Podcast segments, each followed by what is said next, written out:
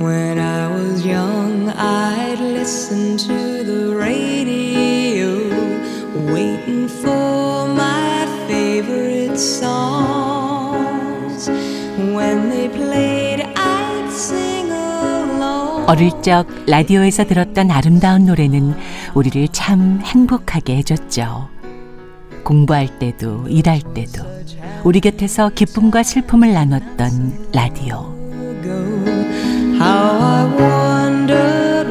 비록 부드러운 음악은 아니지만 저희도 여러분 곁에 꼭 붙어있을 거예요. 가짜 정보는 하나도 없습니다. 정확하고 보탬되는 알짜 정보만 쏙쏙 전해드리는 최경영의 경제쇼 플러스, 오늘도 유익합니다.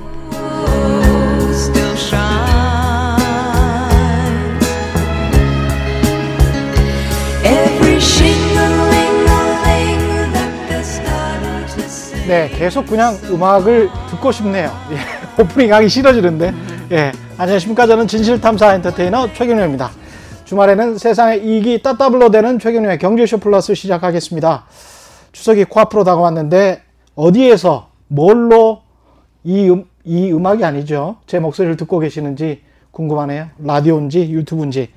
예, 구월의 마지막 주 최경영의 경제쇼 플러스, 오늘은 경제학 박사이신 홍춘욱 이에이알 리서치 대표와 함께합니다. 안녕하십니까? 네, 안녕하세요. 반갑습니다. 예, 그리고 중간에는 역시 딱 자리 잡고 계시죠? 네, 복덩이 예. 오윤혜입니다. 예, 오윤혜 씨 나와 계십니다. 네, 예, 오늘도 저를 또 박사님 뵈니까 공부를 또 시키시려고. 오늘 내용도 사실은 네. 오윤혜 씨가 잘은 모르실 것 같은 내용일 것 같네요. 당연히 모를 것 같고, 저는 대본을 예. 안 주시고 이거 쪽지를 안 주시는데 어차피 모르니까. 아, 어차피 모르니까. 읽어봐도 모른다. 아, 그러니까요. 이런 차별이 있습니까? 아. 예, 와서 들어라. 근데 이 정도, 이 정도 공부했으면 저 책 한 권 써도 될 것 같은데. 오윤회만 알면 다 안다. 뭐 이런 거 있잖아요. 당연하죠. 제가 그건 잘 알면, 팔릴 것 같아. 제가 알면 초등학생도 예. 알 수 있다. 그렇죠. 네. 근데 생각보다 유튜브 댓글 엄청나게 수준이 높으신 분들도 분명 계세요. 맞아요. 최경영의 경제쇼가 다양한데, 근데 경제쇼 플러스 이 방송을 들으시는 분들은 또 일반적이고 평균적인 분이라고 또 생각할 수도 있을 것 같습니다. 눈높이. 예. 눈높이 교육을 시켜드리려고 제가 예. 온 거잖아요. 그렇죠. 생각보다 사람들은 뉴스를 자주 보긴 하지만 음. 경제 용어라든지 음. 그런 거 진짜 몰라요. 근데 궁금한데 찾아보는 것도 귀찮고, 누가 그것도 몰라 이런 소리를 들을 수도 있을 것 같고 뭐 이래가지고 잘 물어보지도 맞아요. 못하고 뭐 네. 이런 게 있어. 그래서 예. 진짜 이 최경영의 경제쇼 플러스가 음. 정말 많은 분들에게 도움이 되고 있지 않나 감히 생각해봅니다. 나한테는 도움이 되고 있거든요. 예, 아, 오늘 쳤습니다. 오늘은 무슨 이야기? 그러니까요. 뭐죠? 예, 우리 공모주 이야기 한번. 공모주. 저 이거 진짜 인터넷이나 네. 뉴스로 보긴 많이 봤어요. 많이 봤죠. 근데 진짜 하나도 모르겠어요. 뭐 청약을 하라고 하고 아파트도 아닌데 공모하라고 하고 네. 누가 돈 되게 많이 벌었다고 하고. 근데 공모가 무슨 뜻인 것 같아요? 모으는 거. 아, 공모전 같은 거. 너무 비슷해요. 맞아요. 네. 그런가? 공개적으로 네. 모집한다 이런 거 아니야? 맞습니다. 정확합니다. 음. 아, 진짜? 예, 네, 그게 정확합니다. 공개적으로 모집한다. 모집. 아, 네. 책 쓰셔야 될 것 같아요. 아, 그렇구나. 예. 그런데 이거에 대해서 되게 뉴스가 음. 뭐 카카오 게임즈부터 해가지고. 어, 예, 맞아요. 빅히트 엔터테인먼트, 어, 비티에스. 이름만 들어도 정말 가슴이 떨리죠. 다들 돈방 속에 앉았다고 막 좀 배 아파가지고 그런 뉴스 보기 싫더라고요. 아니, 하여간 뭐 이렇게 귓결로 뭐, 뭐 많이 들으셨네. 근데 왠지 나랑은 상관없을 것 같아. 나는 할 수 없을, 그러니까 그 아는 사람들끼리의 자기들만의 리그 같은 느낌? 전혀 그렇지가 않아요. 저도 할 수 있는 거예요? 네, 그럼요. 아, 정말요? 예. 그럼 오늘 그걸 알려주실까요? 예, 지금, 지금 말씀해 주실 거예요. 예. 증권사에서 음. 계좌 개설을 해서 하시면 됩니다. 인터넷으로 됩니다. 아, 아무 증권사는 상관없는 거예요? 아, 이제 거예요? 공모하는 증권사들은 매번 달라져요. 아. 이게 이제 워낙 큰 거래라서 어, 이런 증권사 하나가 혼자 다 하기는 어려울 때는 이번에 있었던 카카오 게임즈 같은 데도 이제 두 군데의 증권사가 나눠서 하고 세 군데가 나눠서 하고 그렇게 하거든요. 아. 그래서 그 증권사에 계좌는 뭐 그냥 은행 가서 트면 되니까 아무것도 네. 아니고, 또 비대면으로 들 수 있는 데도 있어요. 인터넷으로 네. 신분증 이렇게 사진 올리고 하면 네. 계좌 개설할 수 있는 데도 있거든요. 어. 어, 그런 데도 있습니다. 그렇죠. 그럼 계좌를 개설해서 네, 그래서 그 인터넷에서 그냥 네. 공모주 위에 있거든요. 네. 팝업이 떠요. 네. 그게 제일 큰 장사기니까. 때문에 음. 거기 가서 청약 증거금 놓고 기다리시면 맥주 배정 돈? 예, 돈을 넣어야 돼요.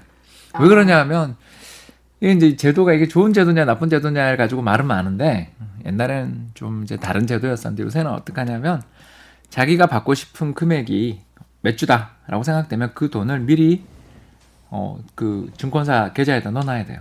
청약금으로. 청약금으로. 몇 주가 한 주에 얼마씩은 어디? 그거는 이제 어, 우리가 결정하는 게 아니고요. 네. 이제 개인 투자자 이전에 어, 연기금이라든가 운용사들을 대상으로 한 전제 국민연금이 있었으니까 음. 국민연금에 예, 와요 이렇게 오세요.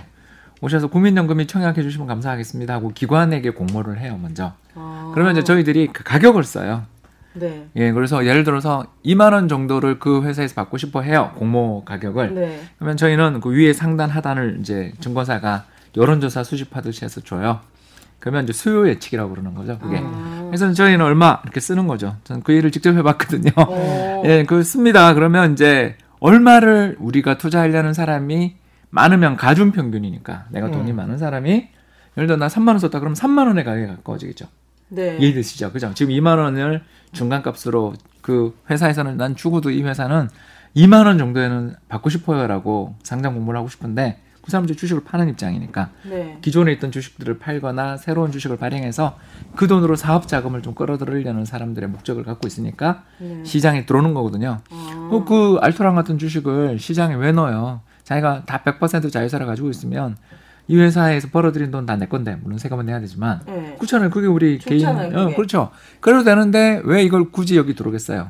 이게 바로 뭐냐 하면 지금 주식시장이 되게 좋고 음. 두 번째 자기가 원하는 가격으로 사람들이 공모할 거라는 기대가 될 때 음. 다시 말해서 옛날보다 훨씬 더 나의 주식을 더 비싸게 쳐준다고 생각될 때 공모시장의 문을 두드리는 거거든요. 어. 그런데 이제 그걸 그 사람들 의견을 다 받아들여주면 이거 문제가 생길 수 있잖아요.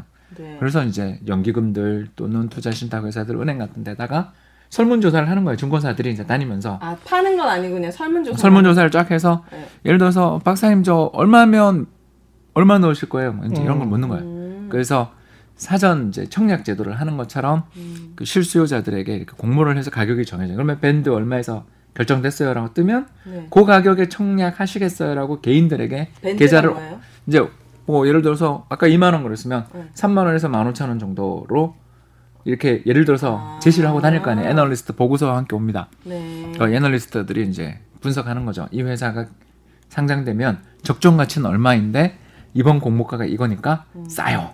아~ 비싸요. 뭐 이런 보고서들을 들고 오거든요. 거기에서 음. 보면서 음, 나 이건 별로 재미없어 보여. 안 해. 이런 사람이 많으면 그쪽 회사에서 왔던 제시 가격보다 밑으로 내려. 떨어질 것이고. 음. 근데 더 밑으로 내려가면 아이 나 안 해. 나 이 가격에 상장 안 해라고 할 수도 있잖아요. 네. 네, 그렇죠. 그게 하단이겠죠, 그런 게. 음. 이해되시죠? 네, 그게 상단, 밴드예요? 네, 상단 하단의 밴드라고 그러죠. 아. 우리 그거 고무줄 밴드, 아, 밴드처럼 그렇구나. 아무도 안 해요. 그럼 카카오 게임즈는 이미 끝난 거죠? 이미 끝났죠. 그 그거는 공 얼마에? 네, 이만 원대 했는데. 이만 원대. 네, 그 주가가 얼마인지는 지금. 우리 그 아, 각 방송을 들으신 분들이 쳐보시면 어. 와 이러실 거예요. 그럼 이만 원에 올라왔으면 제가 만약에 백만 원을 증거금으로 넣으면 거의 못 받으시죠. 왜, 왜요? 그, 왜냐면 경쟁률, 상관이... 경쟁률. 몇백 대 일, 몇천 대 일이 벌어지게 된다면 그 금액으로 그렇죠. 하는 거예요? 그래서 그게 어, 이게 그 경쟁이 치열해지는 경우에는 어, 주겠다고 했던 주식들 카카오 게임즈에서 전체 새로 이번에 공개하는 주식 중에서 이십 퍼센트를 개미들한테 주거든요. 네. 개인 투자자한테. 그렇게 정해져 있어요. 어, 네. 이십 퍼센트를 개인들한테 주기로 돼 있으니까 예를 들어서 뭐 백만 주다. 그럼 이십만 주만 주는 거예요. 음, 근데 이십만 주를 받겠다는 사람이 백만 명이다. 예를 들어서. 네. 뭐 오 대 일이잖아요. 뺑뺑이로 돌리면 안 돼요? 네, 그렇게 예전에 했었죠. 근데 음. 어, 그것도 좀 문제가 있다. 이런 어, 이야기도. 아니 왜냐면 적극적으로 그걸 살려는 의사를 가진 사람들에게 더 많이 줘야 되는 거 아니냐. 적극적으로 사고 싶은데 돈이 없는 사람들. 그런 사람들도 있죠. 그런 사람들을 위한 또 다른 반, 방법이 있어요. 아. 그건 공모주 펀드가 있어요. 거기 먼저 우선 배정합니다. 아. 근데 이제 공모주 펀드는 공모주만 투자하는 게 아니고 또 다른 상품을 같이 결합해서 하는 아, 형태로 끼어 팔기. 예, 끼어 팔기죠. 아. 근데 예전 그 이제 어, 디제이 정부 시절부터 이 공모주 펀드들이 뭐 어마어마한 붐을 일으키고 그때는 뭐 음. 수익이 대박이 난 적도 있었고 그래서 음. 제 생각에는 뭐 오늘 결론을 벌써 우리 이야기했지만 음. 아니 순서를 네. 하나하나씩 좀 정리를 좀 해봐야 될 것 같아요. 왜냐면 네. 오윤혜 씨가 지금 다시 한 번만 말을 해볼래요? 지금 예? 홍춘욱 아, 박사께서 공모주. 말씀하신 거를 네. 다시 한 번만 공모주를 어떻게 네. 공개적으로 이제 모집을 하는 건데요. 예. 그 공모주. 카카오 게임즈라고 예를 들면 예. 그러면은 그 주식의 가격이 정해지고 밴드 이렇게 주식의 가격은 어떻게 정해져요? 그 주식의 가격은 전문가들한테 예. 물어보는 거예요. 연기, 기관에게 연기금이나 아. 이런데 예. 설문조사를 해가지고 적정한 가격을 정해서 예. 밴드를 정하면은 음. 이제 사람들이 주식 계좌를 터요. 근데 밴드를 정했는데 예. 상장하려고 하는 회사가 예. 어 나는 이 가격이 마음에 안 들어. 어. 왜냐면 그 사람이 원래 주인이었으니까 네네네. 그 회사에 그 주인들이 내가 이 가격은 적어도 안 되겠어. 나는 더 높게 부르고 싶어. 아. 그러면서 이제 증권사, 위탁증권사하고 네. 주간증권사하고 딜을 할 거 아니에요. 주간? 나는 밴드의 아. 상단 아니면 나는 못 받아. 음. 절대 중간값은 안 돼. 우리 음. 회사의 가치는 그것보다 훨씬 높아. 네. 그렇기 때문에 이 가격은 받아야 되겠어. 음. 라고 하면 위탁증권사는 야 기관들이랑 수요 예측을 해보니까 그렇게 그 가격은 안 나온다. 음. 그러면 잘못하면은 공모가 망할 수도 있어. 망하는 경우도 있어요. 예. 그러면 들어갈 때부터 니들은 망신당하는 거야. 음. 이렇게 될 수도 있는 거 아니에요. 그러네요. 그래서 그거를 상장하려고 하는 그 회사 있잖아요. 장외에 네. 있었던 회사의 그 사장님과 음. 그 주간 증권사와 네. 기관들의 수요 예측과 와. 대중의 당시의 트렌드 심리와 이런 것들이 시장의 수요와 이런 것들이 다 좀 맞아 떨어져야 가격이 결정되는. 음, 가격을 정하기가 어렵네요. 네, 예. 그래서 카카오 게임즈도 이만 사천 원에 들어왔는데 어. 그것도 비싸다 그랬었는데 뭐 주가 오르는 거 보면 이제 싸게 들어온 셈이 된 거죠. 그게 수요 예측에서의 특징인데요. 음. 어. 네, 말씀하세요. 어, 예. 네. 어이, 저런 서비스. 아, 네. 일부러 일부러, 예, 일부러 카메라 켜져 있을 때만 하시는 것 같아요. 마이크도 당겨주시고 감사합니다. 그래서 이제 수요 예측이라는 게 이게 어, 참 어려워요. 그러니까 인기 투표랑 어. 비슷해가지고 음. 특히 이제 명망 있는 투자자가 들어가면 가격이 막 올라가고. 개인 투자자? 아니요. 기관 투자자들 중에서도 어. 명망 있는 투자자들이 있을 거 아니에요. 어. 이 투자자가 들어간 거는 이건 싸다는 뜻이야. 음. 어, 그럴 수도 있잖아요. 네. 그렇죠. 제가 꼭 있었던 데라고 이야기는 안 했어요. 아, 그죠? 좀 신뢰가 가죠, 왠지. 아니, 국민연금 들어간다고 하면. 나도 사지. 나도 사지. 소문이 짜죠. 네. 그러니까 그런 일들이 벌어질 수가 있는 거죠. 그래서 음. 수요 예측을 하는 게 굉장히 중요한 과정이고, 음. 그 수요 예측을 과정을 통해가지고, 이제, 사임한테 제가 이제, 오 사장님, 좀 네. 이렇게 이 가격 하시죠. 그리고 이 가격이면 어디가 들어온대요? 아. 이렇게 합니다, 보통. 이거는 이제 제가 주어가 없었어요, 그죠? 그래서 이제 수요 예측해서 가격이 결정되면 이제 신문이나 방송에 통해서 어. 또 뉴스나 보도자료를 통해가지고 자, 언제부터 공모합니다! 라고 음. 이제 그 계좌를 여는 거예요. 열면 음. 여기에서 이제 그 사, 들어오려는 회사 카카오 게임즈 같은 경우는 예를 들어서 S모증권사, H모증권사를 통해서 합니다! 이제 이렇게 음. 하면 그 계좌가 갑자기 폭발하겠죠. 왜냐면 그 마케팅이 얼마나 잘 되겠어요. 네. 뭐 이거 들어가서 받으면 무조건 돈을 벌 수 있어라고 우리는 생각하니까 네. 인기가 폭발해서 그때 이제 얼마가 돈이 들어왔냐면 오십팔조 원이. 오십팔조 원? 오십팔조요? 예. 아니 한 한 회사 예 공모에? 카카오 게임즈. 그래서 오늘 제가 이 주제를 들고 온 거예요. 참 우리 돈이 그렇게 많아요. 아니 한 회사 공모에 오십팔조 원이 들어왔어요. 예. 역사상 최고 기록이고요. 아, 이, 이거는 그럼 자기가 그 계좌를 터서 자기 돈을 자기 계좌에 넣어놓는 거죠? 넣어놓는 거죠. 청약증금으로. 아, 청약을... 청약금. 네, 청약금으로. 오십팔조요? 근데 그 오십팔조는 너무 많이 들어왔으니까 배정을 해야 되니까 아까 수백 대 일, 수천 대 일이 됐을 거 아니에요. 네. 그러면 그만큼 뭐랄까 나눌 거 아닙니까? 분모가 그 수천 대 일이면 음. 자기가 놓은 돈이 백만 원이라도 백만 원 그대로 받는 게 아니고 네. 수천 대 일로 나눠야 되니까. 그러니까요. 그래서 한 주, 두 주 받는 거지. 아, 그러면 금액에 따라서 아까 차등해 주시는 그럼 몇 맞죠. 억씩 넣는 사람들? 예, 그런 사람들도 많았습니다.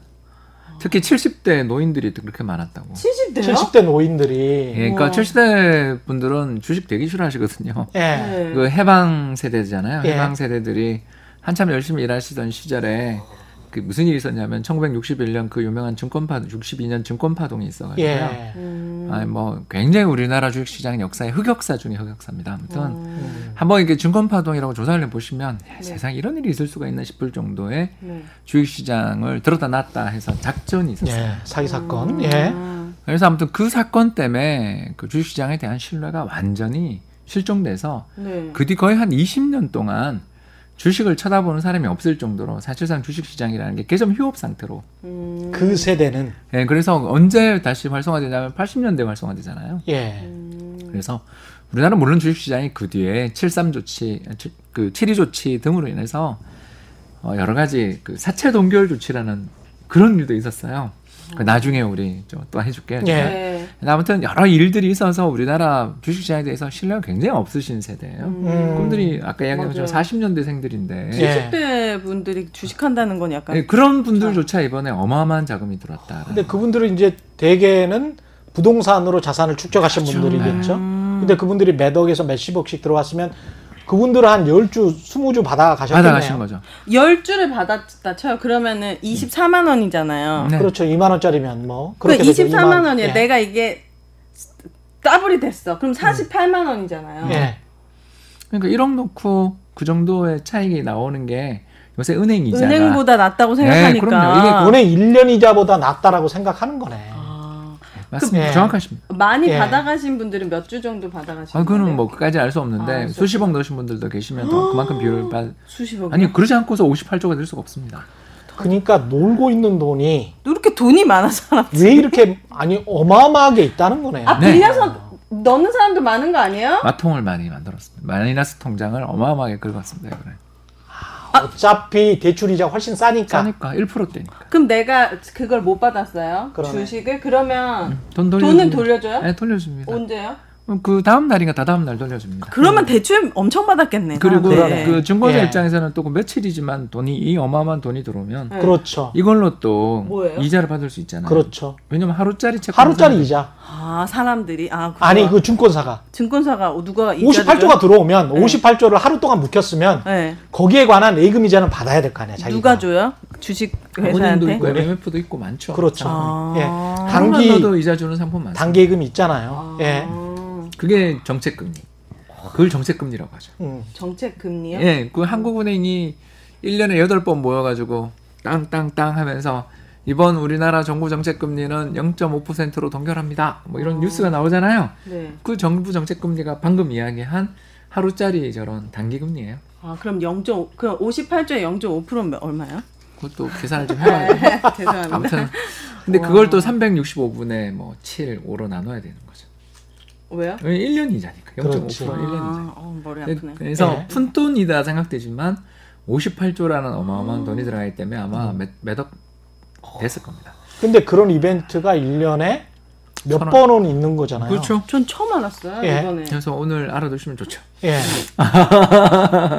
근데 약간 그러니까 꽤 짭짤하겠다. 사실은. 짭, 짭짤하겠다. 근데 예. 돈을 많이 넣어야지 받을 수 있다라는 거잖아요. 어쨌든 이렇게 경쟁이 치열한 그렇죠. 인기 하죠. 있는. 근데 이제 것들은. 그 자신이 가지고 있는 자금 그대로의 비율만 생각을 해보면 네. 그냥 은행 예금 이자보다는 단기간에 훨씬 더 안전하게 음. 안전하게 음. 큰 돈을 큰 돈이라고 어떻게 보면 생각할 수도 있죠. 음. 큰 비율로 먹을 수 있는, 거, 있는 거니까. 네. 예, 이자율은 센 거니까.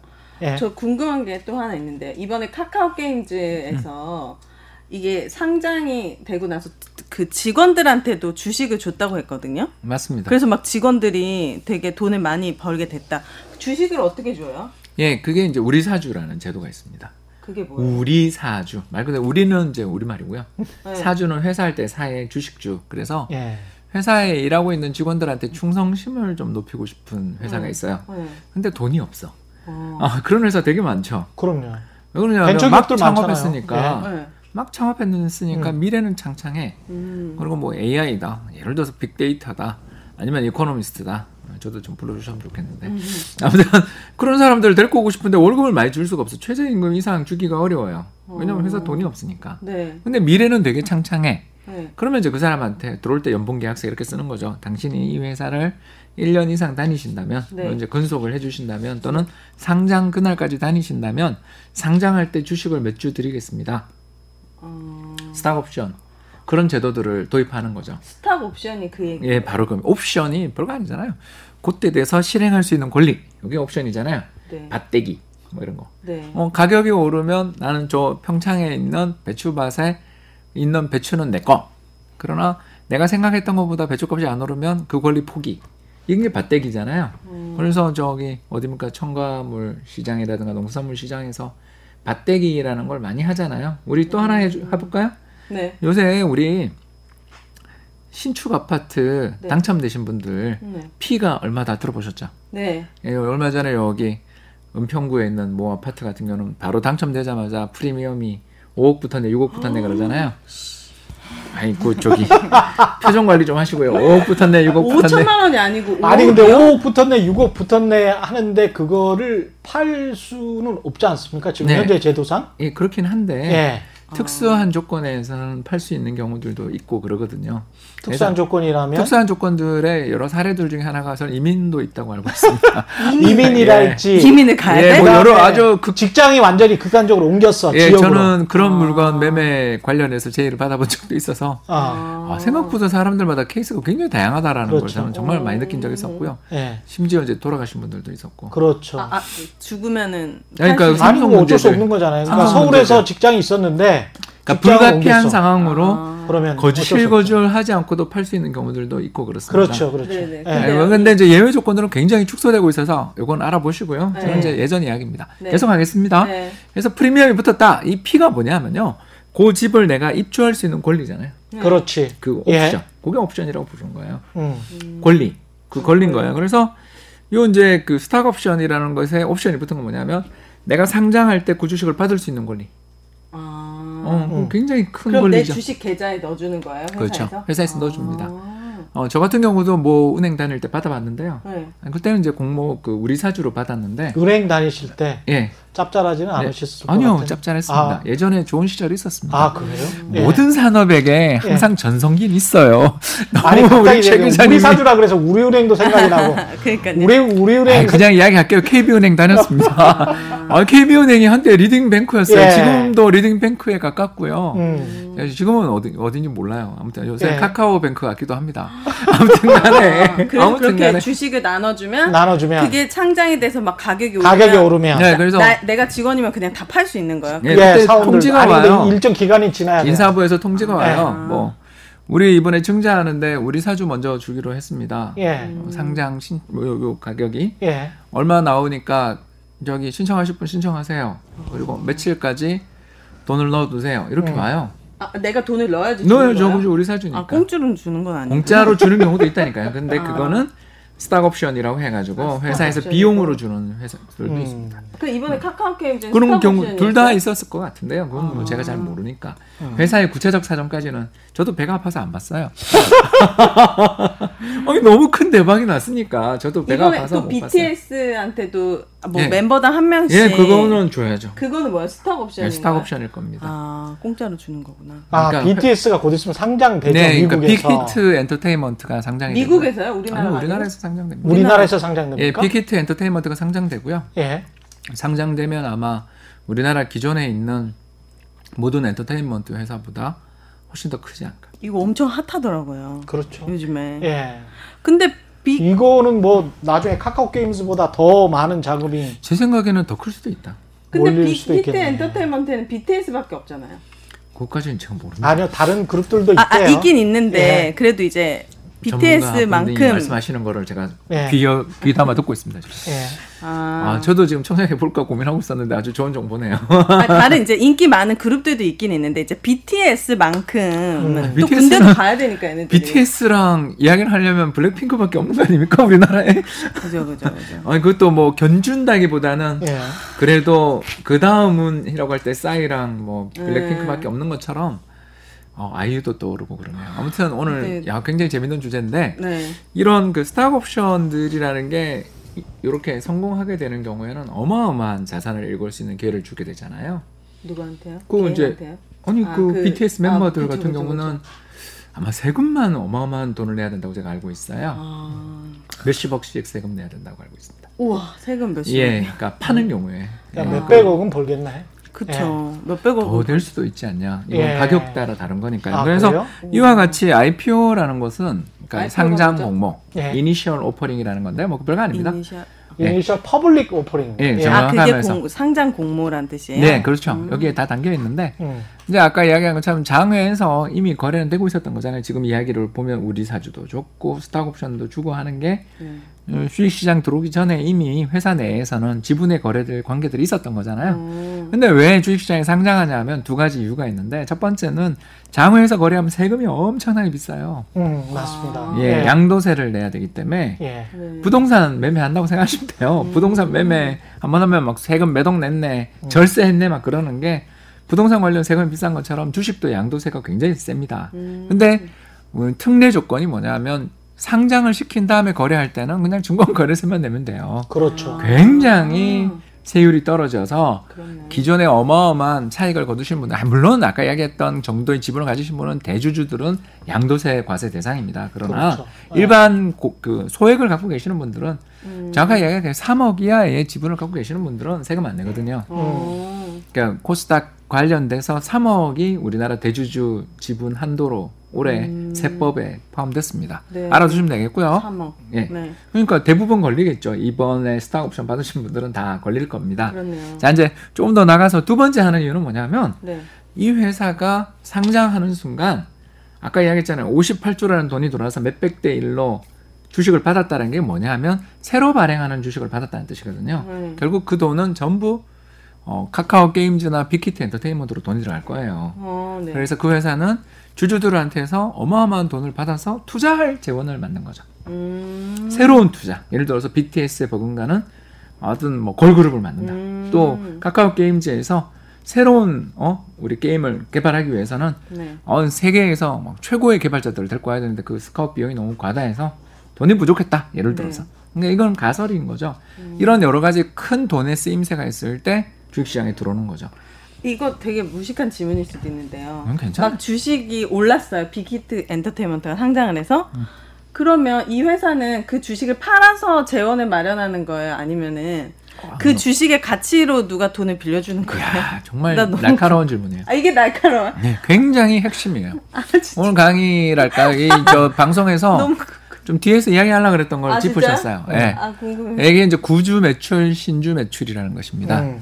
구주 매출부터 이야기할게요. 구주 매출이 네. 방금 이야기하신 거예요. 기존에 보유하던 지분을 파는 겁니다. 이거 굉장히 나쁜 신호예요. 다시 그렇죠. 할게요. 아~ 그렇죠. 구주 매출이 뭐냐면 시즈널 오퍼링이라고 저희가 부르는데 아까 음. 이니셜이랑 다른 거예요. 그렇죠. 구주 매출은 뭐냐면 이미 발행된 지분이에요. 음. 그래서 예를 들어서 뭐 빅히트 엔터테인먼트다 이러면 우리 방 대표님이 그렇지 않습니까? 방 대표님이 네. 몇 프로 갖고 있는데 이번에 상장하면서 방 대표님 지분이 공모에 나왔다. 음. 이건 구주 매출. 어... 그러니까 방 대표님이 직접 가지고 계시던 것을 지분이 상장하는데 바로 나와버렸다. 그럴 수도 있는 거거든요. 어... 그런 경우가 사실은 이천 년대 아이티 버블 때 코스닥이 막 버블을 형성할 때 그때 공모를 많이 했거든요. 네. 근데 그때 대주주들이 뭐 육십 퍼센트 칠십 퍼센트 가지고 있다가 삼십 퍼센트 사십 퍼센트를 팔아버리는 경우도 있고 예, 공모를 할 때 예, 음. 사실은 공모 그 정도만 팔았다고 해놓고 나중에 그 공모하기 전에 사실은 벤처 캐피탈리스트나 다른 기관들과 짜고 네. 일정 정도 지분을 파킹을 해, 해봤던 경우들이 있어요, 과거에. 아, 우리나라의 예. 그, 그 어두운 과거가 굉장히 많은데. 파킹이요? 주차했다고요? 그렇죠. 예. 약간 저건 내 차가 아니야 하고 음. 다른 주차장에 넣어놓고 예. 주식 신고할 때는 저건 내 거 아니에요 그러고서 음. 그렇죠. 어, 주식 다 끝나고 상장된 다음에 음. 다시 내가 거기 가서 그 차를 가져온 거죠. 그렇죠. 이런 짓들이 음. 횡행했습니다. 그래서 굉장히 많았어요. 지금 예. 아까 이야기했던 이 제도 있잖아요. 음. 기관 투자자들한테 가서 자 저기 수요 예측 이 복잡한 짓을 하잖아요. 지금 수요 예. 예측 가서 몇 대 일로 경쟁 그래서 기관 투자자 경쟁률 몇 대 일에서 공모가 얼마 그럼 공모가 결정되면 그거 가져와서 신주 공모 하는 우리 개인 투자자들한테 전체 상장 주식의 이십 퍼센트 공모 이런 식으로 제도가 이게 바뀐 게 최 기자님 이야기하신 수많은 일들 속에 그나마 투명하게 만들겠다고 바꾸고 바꾼 게 이렇게 된 거예요. 그렇죠. 음... 예. 그전은 더 심했습니다. 그래서 제 아. 질문의 답은 뭐예요? 그래서 어떻게 해서 두 가지. 지금 굉장히 제어. 중요한 말씀하신 거예요. 네. 구주 매출 씨이오나 기존에 가지고 있던 대주주가 이걸 아이피오를 하면서 음. 원격별에 그냥 자기도 그냥 쓱 팔아, 팔아버리는 거잖아요. 네. 그거는 굉장히 안 좋은 신호. 아, 이 회사에 대한 미래에 대해서 좀 안 좋게 그렇게 보는 얘기하... 거죠. 어. 두 번째 이제 신주 매출은 대부분 회사들이 이 신주 매출을 많이 하는데요. 신주 매출이 뭐냐면 증자, 이제 새로운 주식을 네. 주주들로부터 받아들이는 거죠. 그래서 네. 이번처럼 뭐 아까 예를 들어서 기관 투자자들한테 몇 프로, 또 공모 펀드로 저기 공모주 펀드로부터 몇 프로, 음. 그리고 우리 또 은혜 씨 같은 여러 개인 투자자로부터 몇 프로 이렇게 해서 돈을 받아서 그걸 회사에 납입하는 자본금 증자가 되는 거죠. 그래서 이 두 가지가 다른 거죠. 그러니까 구주 매출은 회사의 주식은 그대로 있는데 네. 주식 수가 예를 들어서 백만 주다 그러면 백만 주가 그대로 있는데 기존에 발행됐었던 벤처 캐피탈이라든가 대주주 지분을 시장에 파는 게 시즈널 오퍼링, 구주 아, 매출이라는 거고요. 그러니까 네. 이 써, 약간 상했다 음. 또는 이미 발행됐다 뭐 이런 뜻입니다. 음. 그게 시즈널이라고 부르는 음. 거고요. 그리고 반대로 이니셜, 이제 처음으로 나오는 거예요. 증자다. 음, 그렇죠. 그래서 이전에 있던 주식은 그냥 가만히 놔두고 새로 주식을 더 주는 음. 발행하는 형태로 증자를 하게 되는 거죠. 둘의 차이가 나왔죠. 네. 첫 번째는 회사가 좋아지는 건 없죠. 네. 그냥 있던 지분이 서로 바뀐 거죠. 근데 두 번째는 신주가 발행돼서 네. 새로 돈을 회사에 들어가게 되니까 회사가 좋아지겠죠. 어... 회사에 돈이 많이 들어오잖아요. 새로 투자금이 엄청 들어오겠죠. 어... 빅히트나 카카오 게임즈 같은 회사들이 신주를 이번에 엄청나게 발행했으니까 네. 그 신주만큼 회사의 돈이 이만 사천 원 주당 이만 사천 원이 몇백만 주 몇억 주가 들어올 거 아니에요. 네. 에이, 굳이 우리 공모하면서 돈을 넣었잖아. 네, 네, 네. 에이, 그러면 그 주식을 준 거잖아. 아, 네. 우리가 주식을 받은 대가로 돈을 줬잖아요. 우리 아... 거래했잖아요. 그 확률이 낮았을 뿐이지 거래했잖아요. 근데 그 주식을 팔아야지 그 회사도 돈을 아니요. 그 주식은 아, 이제 그냥 갖고 가는 거죠. 그 회사는 아... 증자한 거야. 증자 주식 아 그게 수를. 그 회사의 자본이 되는 거예요. 그렇, 그렇죠. 아, 야. 그렇습니다. 이러면 우리 기분이 죄송합니다. 좋아져요. 예, 그렇습니다. 자기 자본 되는 겁니다. 그러니까 아. 백억짜리 회사, 이백억짜리 회사 되는 건데 아. 여기에서 또 중요한 거는 홍 박사님 설명해 주시겠지만 자 돈이 들어왔는데 이 돈을 투자금을 네. 잘 못 쓸 경우도 있잖아요. 근데 자기 자본만 늘고 영업이익이 나중에 가서 잘 될 줄 알았는데 쪼그라들었어. 음. 근데 주식 수는 많아졌잖아요. 음. 그럼 주식 살 사람들이 많아졌다는 이야기고 어 회사가 안 좋아지네? 그러면은 나중에 주식을 팔 거 아니에요. 음. 그러면 주가가 떨어지겠죠. 네. 그러니까 이게 주가가 희석될 가능성도 있게 되는 거예요. 음. 주식 수를 많이 발행하면. 우리가 이제 분유를 음. 생각하시면 돼요. 분유. 예. 물이만큼 많은 데다가 분유 음. 한 숟가락 넣으면 그걸 뭐 티가 안 나겠지만 분유 한 통을 넣으면 진하겠죠, 그죠? 네. 그런 것처럼 분유 한 통이 잔뜩 들어가 있는 진한 분유를 탔는데 물을 계속 타면 그렇지. 또 희석될 거 아니에요. 네. 이해되시죠? 그러니까 얘가 안 좋아할 거 아니야. 아, 네, 이게 물이야. 뭐야 이러면서 엄마 이게 뭐예요? 그러겠죠. 네. 어? 이런 것처럼 네. 그 주식 수가 백만 주였는데 회사는 그대로 있는데 이백만 주 돼버렸어. 음. 그러면 회사의 자본금은 두 배가 됐으니까 회사는 좋아졌을지 모르지만 네. 야, 이 회사 잘 될 거야 하고서 샀던 백만 주의 새로운 주주들 입장에서 그 주가가 못 네. 오르고 그러면 아. 얼마나 분통 터지고 화가 나겠어요. 그쵸. 그러면 팔겠죠. 그죠? 네. 이해되시죠? 그러니까 네. 백만 주라는 새로운 주식이 발행된 돈을 가지고 유효적절하게 음. 우리 아까 이야기했던 것처럼 예를 들면 어, 빅히트 엔터테인먼트라면 아이 블랙핑크 또는 네, 아이유 버금가는 제가 좋아하는 그룹들이 계속 나오고 있어서 아, 이렇게 자꾸 이야기하는 거죠. 네. 그게 제 노동요입니다. 아. 그, 그런 것처럼 어떤 뛰어난 그룹을 만들어낼 거라고 우리 기대를 하며 빅히트 엔터테인먼트에 청량을 했는데 음. 근데 안 그럴 수도 있는 거잖아요. 그러니까 그쵸, 그쵸. 우리는 그럴 거라고 믿고 청량을 했는데 잘 안 될 수도 있는 거잖아요. 네. 또는 카카오 게임즈가 새로 런칭한 게임이 아니 뭐야 이럴 수도 있는 거잖아요. 우리는 네. 모르는 거니까 미래는 모르는 거. 물론 자신이 있으시니까 공모했겠지만 그렇죠. 그러니까 이런 문제들이 실제로 현실에 있어요. 그래서 오. 우리보다 훨씬 더 어, 자본 역사가 오래된 미국, 미국 이야기에서 좀 해보자면 네. 잠깐만요. 여기서 제가 음, 음. 갑자기 음. 좋은 비유가 생각나서 음.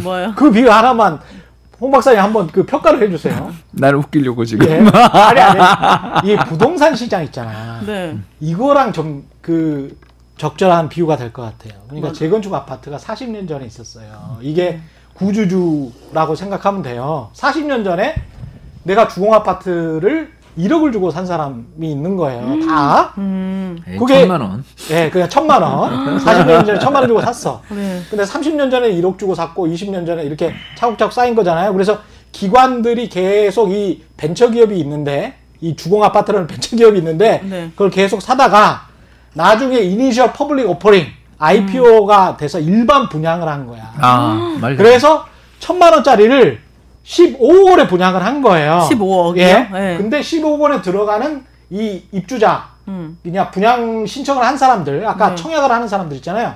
그 사람들은 아 십오억, 나는 삼십억은 갈 거라고 봐. 아. 그래서 이제 청약을 하는 거지. 아, 네. 그런데 그런데 일억에 샀던 사람들은 자기들은 어차피 뭐 십, 십오억 일반 분양하고 나면 그 사람들 이익이잖아요. 네. 그리고 자기는 새 집 갖게 되고 그러니까 그 사람들은 별 상관없어요. 음. 십오억으로 멈췄다고 하더라도. 네.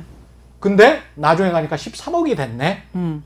어? 아파트 시장이 떨어졌네. 안 좋아져서. 네. 그러면 십오억에 산 아이피오에 들어간 사람. 일반 분양 물량. 일반 분양 물량. 음. 이 사람들은 굉장히 이제 손해가 막심하게 되고. 그쵸. 심각하게 되고 이렇게 되는 거죠. 네. 아까 그거 그 비유가 어... 괜찮았습니까? 에, 마음에 들었어요. 와, 아, 요새 우리 다 부동산 전문가가 돼 있기 때문에 부동산으로 이야기하는 게 제일 쉽네요. 예, 그죠. 아... 그죠. 은현 씨도 금방 이해되지 않아요? 네, 일반 네. 청약 우리 아까 그러니까 피가 이게 무조건 좋다는 거는 아니잖아요. 이게 그렇죠. 약간 잘 따져봐야 된다는 어, 거예요. 리스크가 예. 있을 수 예, 실제로 그 이 조사를 봤더니 예, 쪽박이 훨씬 더 많더라. 아. 그러니까 왜 그러냐면 첫날 따상이라 그러거든요. 따상은 더블 상한가? 야, 천재야, 천재. 가벼웠어. 상한가가 삼십 퍼센트 아니에요? 예, 근데 여기는 첫날은 백 퍼센트까지 오를 수 있어요. 백, 백, 백이요? 예. 예, 그래서 이만 사천 원에 상장했는데 아, 사만 팔천 원까지. 어... 그리고 그 다음날도 상한가 쳤어요. 네, 이걸 이제 따상이라고 저희 따따상 뭐 이렇게 부르는데요. 네. 아무튼 그런 식으로 된 이유는 아까 이야기한 것처럼 기관들의 그 수요 예측 때 보수적으로 기관들 입장에서는 음. 이거 내가 저기 청약 들어갔다가 손실 나면 본부장님이 홍 박사 이리 와봐 그러지 않겠어요? 네.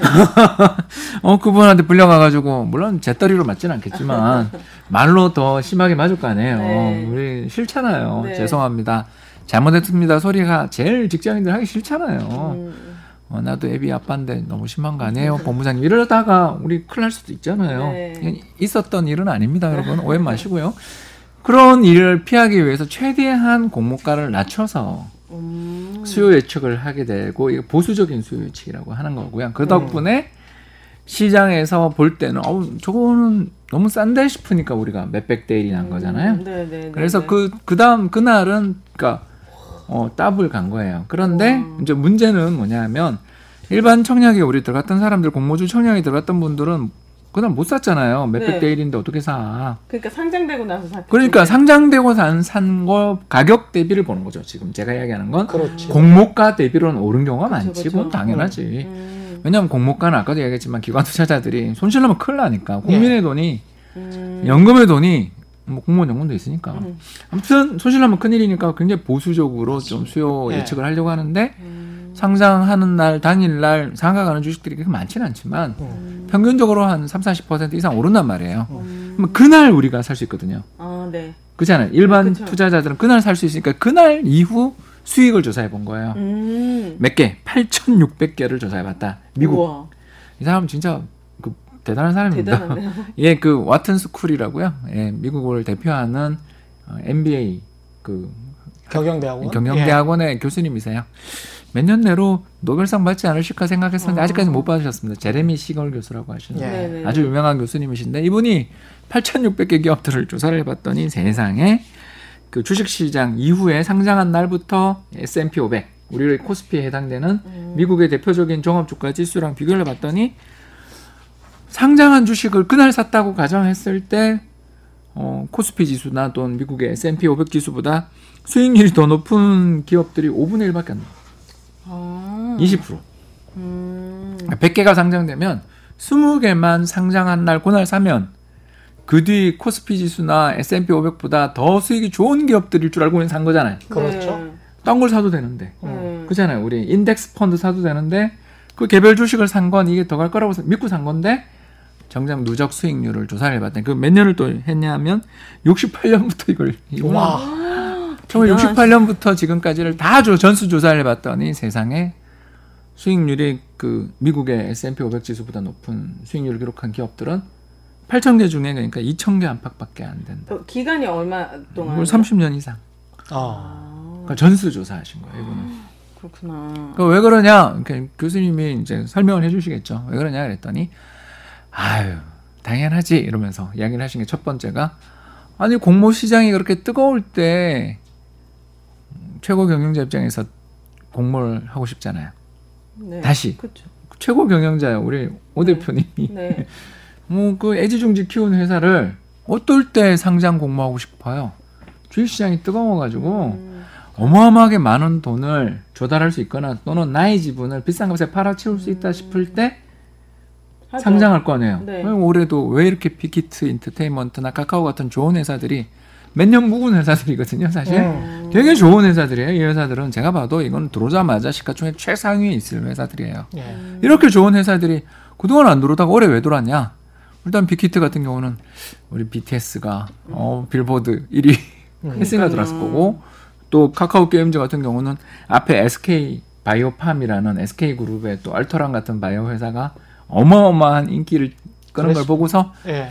야 우리도 들어가자 이렇게 되는 거 아니겠냐라는 거예요. 음. 결국 제레미 시걸 교수님의 말씀은 뭐냐면 주식시장이 너무 뜨거울 때 들어서 음. 주식시장이 항상 뜨거우면 너무 좋을 텐데 음. 주식시장이라는 게 엄청 뜨거우면 북풍 한설 부는 추운 찬바람 부는 날도 세상은 있는데 그렇죠. 너무 좋은 해에 들어온 주식들은 음. 좀 어떻게 말하냐면 비싸게 상장됐을 가능성이 있다. 있다라는 거죠. 음. 그거에 대해서 이제 그 문제를 제가 아까 이야기했던 이 문제를 제레미 시걸 교수님 같은 분들이 많이 제기하니까 예. 이걸 해결하느라고 아까 이야기한 게 수요 예측이었던 거죠. 아. 어떻게든 보수적으로 예측해서 투자자들이 아. 피해를 좀 줄여보자. 음. 그럼 이제 두 번째 이야기가 나오는데 바로 대주주, 내부자들의 주식 매도를 이제 이야기할 수 있는 거죠. 그렇죠. 네. 자, 이제 회장님이 어, 알토란 같은 자회사를 잘 키웠어요.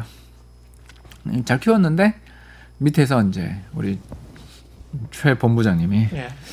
보고서를 올렸습니다. 회장님, 어, 이번엔 제가 회장입니다. 네. 회장님, 올해 상장하시면 돈 벌 것 같은데요. 아. 어, 오케이, 알았어. 자, 상장해. 상장한 다음에 이제 딱 지나고 육 개월이 지나면 음. 상장 후 육 개월이 지나면 육 개월. 구주 매출을 굳이 안 하더라도 그렇죠. 육 개월이 지나면 보호예수, 락업이 음. 풀려요. 락업이 뭐냐? 음. 이런 그대로입니다. 재물세를 딱 채워놨다가 재물세를 푸는 게 락업이잖아요. 그렇죠. 아, 락업이요? 음. 네. 자물쇠를 채웠다가 푸는 보호예수 해제라고 합니다. 어. 우리나라 육 개월.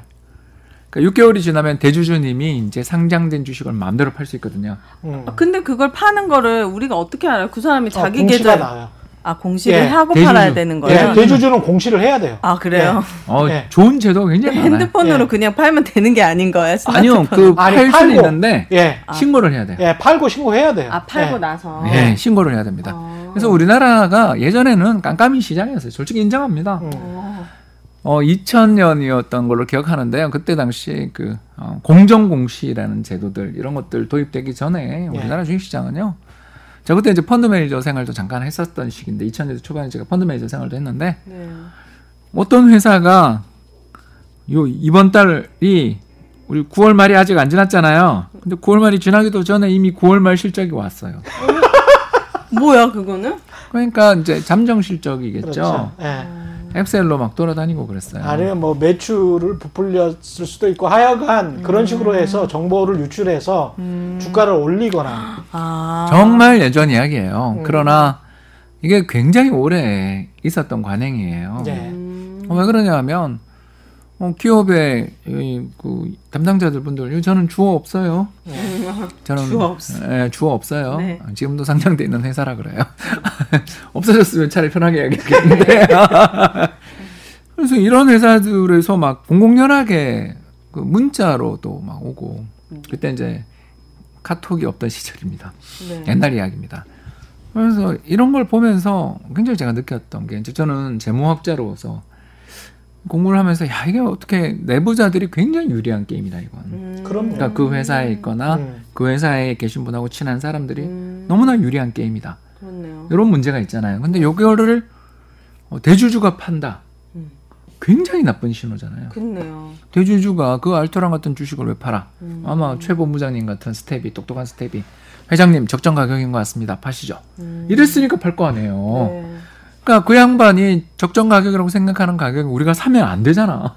음. 그 사람의 적정 가격은 굉장히, 우리 그렇잖아요. 컵 하나도 내가 들고 있는 컵은 비싸 보이고, 네. 우리 애가 어려서부터 만들어온 어, 도자기 공방 이런 데 가서 만들어온 삐뚤삐뚤 써진 컵은 안 팔잖아요. 이사 가면서도 깨지만 깨지, 음. 버리지. 네. 절대 들고 다니잖아요. 그 무거운 짐에. 네. 애기 그림, 그림, 개발세발 그림, 그림도 들고 다니잖아요. 왜? 우리 아이의 것은, 나의 것은 소중하다는 생각이기 때문에 대주주 입장에서도 우리 회사가 예를 들어서 시장의 가격이 이만 원이다 그러면 아, 우리 회사가 저렇게 싸게 평가되다니. 음. 화를 낸다고요. 음. 사만 원은 받아야 돼. 음. 이러지 않겠어요? 네.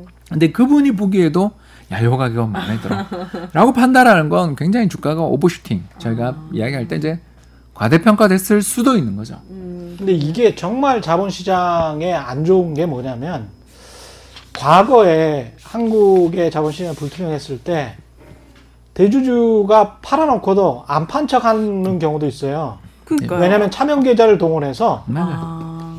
그 아까 파킹이라 그랬잖아요, 제가. 네.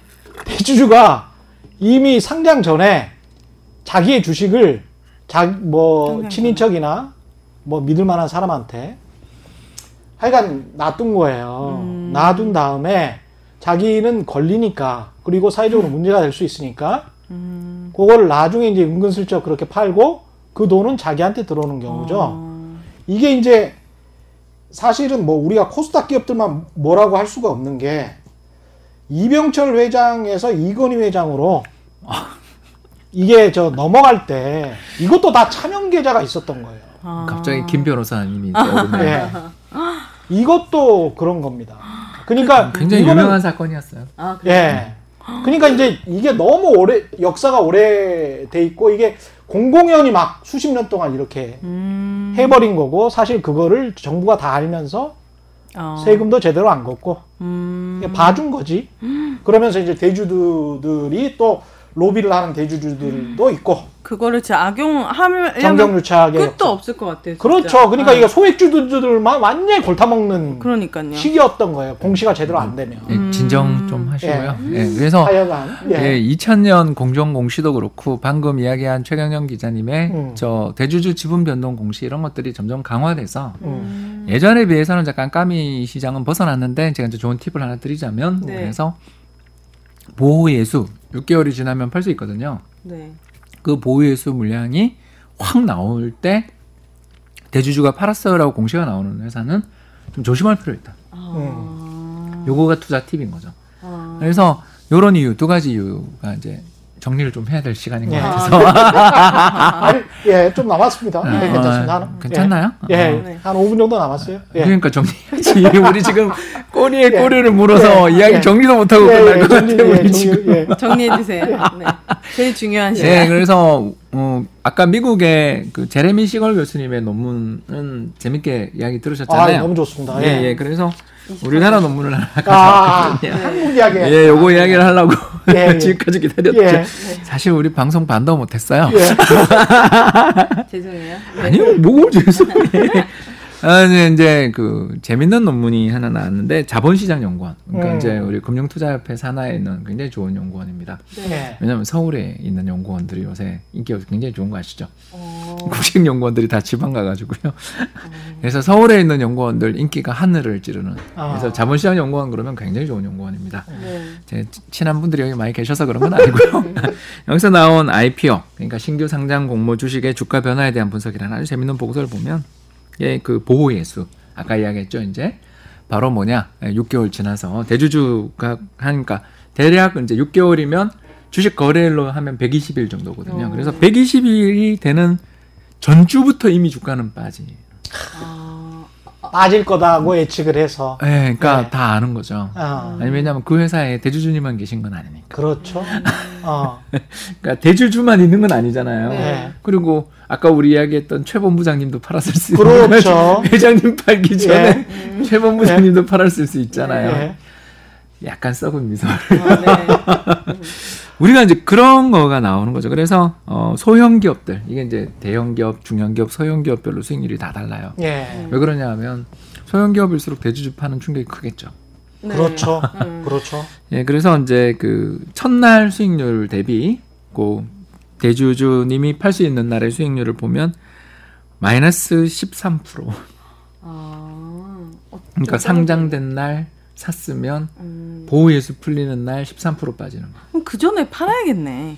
그러니까 회사 따라 다르다라는 이야기를 음. 이제 하려는 거고. 이게 소형이라고요? 예, 그리고 이제 시가총액이 백억에서 오백억 정도 되는 중형 기업들 같은 경우는 마이너스 십일 퍼센트. 오, 줄죠. 그리고 대형 기업 이야기를 하려고 이제 네. 제가 한 건데 대형 기업은 오히려 오 퍼센트 올라요. 음. 그러니까 이런 걸 보면 알 수 있는 게 아, 대형 기업일수록 어떤 기업들이 많겠어요? 기관 투자자들이 많이 들어가셨겠죠. 어, 그렇죠. 아까 이야기했던 그 연금이 들어갔겠죠. 예. 음. 예, 그러니까 그, 그런 회사일수록 이 공모가를 되게 낮게 좀 잡으니까. 왜냐하면 상장 공모 주식이 워낙 많으니까. 그리고 네. 또 하나가 더 있겠죠. 예, 애널리스트들이 많이들 분석하겠죠. 그래서 음. 정보가 널리 널리 투명하게 음. 돼서 상장한 다음에 갑자기 실적이 나빠지는 회사들 너무 많이 봤잖아요, 우리가. 네. 상장하기 전에는 아름다운 미래를 부풀리고 상장한 다음에 추한 민낯을 드러내는 회사가 솔직히 많았잖아요. 많았습니다. 음. 예, 그런 예. 게 상대적으로 덜할 수 있는 거죠. 그래서 음. 아, 오늘 여기서 팁 하나만 드리자면 어, 대형주 아이피오는 그래도 조금 상대적으로 좀 안전한 편에 속하다라는 게 요 자본시장 연구원이랑 또 어, 조병문, 이상빈 교수님. 그 예, 대형주는 네. 그 오백억 이상. 아, 오백억 이상. 예, 공모 규모. 그러니까 네. 시장에 나올 때 얼마를 주식을 팔잖아요. 그게 네. 오백억 이상이면. 그럼 비티에스는 대형주. 대형주에 속합니다. 얼마인데요, 비티에스는? 어, 그 얼마인지 지금 아직 네. 안 결정 나죠. 아, 근데 음. 뭐 수조 원대 이상은 무조건이고 아. 거기서 수십조가 될 가능성이 있다라고 지금 보니까 예. 그 가격들을 이야기하는 거죠. 소형주라고 하면 아미들이 뭐 난리가 날 거기 때문에 아미들이 예. 다 사실 텐데 그러니까. 전 세계 아미들이 다 오실 텐데 큰일 와, 나죠. 그러면 안 되죠. 전 아니, 세계 제가, 아미들이 다 사겠네요. 아, 예, 제 주변에 그런 사람이 있었어요. 한 주라도 살 것 같아요. 예, 제 주변에 그런 사람이 있었습니다. 대단하다. S 뭐 엔터테인먼트가 S 시대로 어마어마한 그냥 소녀시대 할게요. 예. 소녀시대로 에스엠 어, 엔터테인먼트 어마어마한 예. 대박을 거두던 시점에 음. 그 어떤 소녀시대 애널리스트, 팬이 예 팬이 네. 그때는 이제 그 그 또 편하게 이야기하죠. 네. 뭐 원더걸스가 완전히 천상계에 있다고 저희들끼리 이제 이렇게 이야기하거든요. 아, 그랬던 시절에 소녀시대 나오니까. 아. 에이 되겠어 그랬는데 소녀시대의 매력에 빠진 어떤 매니저분이 매니저분이 아니 그 자기 개인 주식은 할 수 있으니까 아, 개인... 친하니까 저랑 예. 홍 박사 나 S 모 주식 샀어 이러는 거예요. 그래서 어 왜요 그랬죠 우리는. 그러니까 잘 될 것 같아 그러는 거예요. 예. 이건 너무 팬심이 묻어 있는 것 같습니다. 예. 그러니까 팬으로서의 마음이 아미 이야기했으니까 예. 그랬더니 그분이 어, 조기 은퇴를 하시는 걸 봤습니다, 여러분. 아, 주식 많이 아, 올라가지고 성공하셔가지고 어, 어마어마한 주가를 한번 쳐보십시오. 그러니까 이거는 아무도 모르는 거예요. 잘하면 주식 그러니까. 투자에서도 성공할 수 있다. 뭐 이런 또 교훈. 아미들 입장에서는 예. 이게 저희들 표현으로 덕질도 하고. 예. 쓰면 안 되는 표현인가요? 아, 많이 쓰죠, 그죠? 네, 네. 엔터계에서 많이 쓰죠. 성공한 덕후, 성덕들. 성덕이네. 네. 성덕. 성덕이 되실 수 있는 네. 기회이기 때문에. 아이피오에 되게 참여를 많이 하시고 네. 해외에서도 많이 계좌가 열리실 것 같기 때문에 네. 성공할 가능성은 있다. 그래서 제가 뭐 비티에스가 안 된다, 뭐 카카오 게임즈가 안 된다 이런 뜻이 아니라 네. 역사적으로 쭉 수익률을 조사해 보니까 두 가지 특성이 있더라. 음. 너무 시장이 좋을 때 들어오더라. 음. 두 번째 안 그러셨으면 좋겠는데 대주주님들이 주가 많이 올랐다고 파는 경우들이 종종 있더라. 네. 음. 이런 것 때문에 실패한 경우들이 꽤 많았었는데 음. 이런 점들을 해결하기 위해 많은 제도가 나와서 오늘 어려운 이야기 공모가 어떤 애, 뭐 구주 매출이 어떤 애를 좀 알아두시면 네. 어, 다, 네. 이, 다 이해가 됐을 것 같아요. 네, 그죠? 저도 할 수, 해볼 수 있을 것 같아요. 돈만 네. 있으면. 네. 자, 최윤우의 경제쇼 플러스 여기까지 하겠습니다. 오늘 함께해 주신 이에이알 리서치의 홍춘욱 대표와 오윤혜 씨였습니다. 고맙습니다. 네. 감사합니다. 네, 올바른 투자와 올바른 투표는 다르지 않다. 세상에 이익이 따따블로 되는 최경영의 경제쇼 플러스였습니다. 고맙습니다.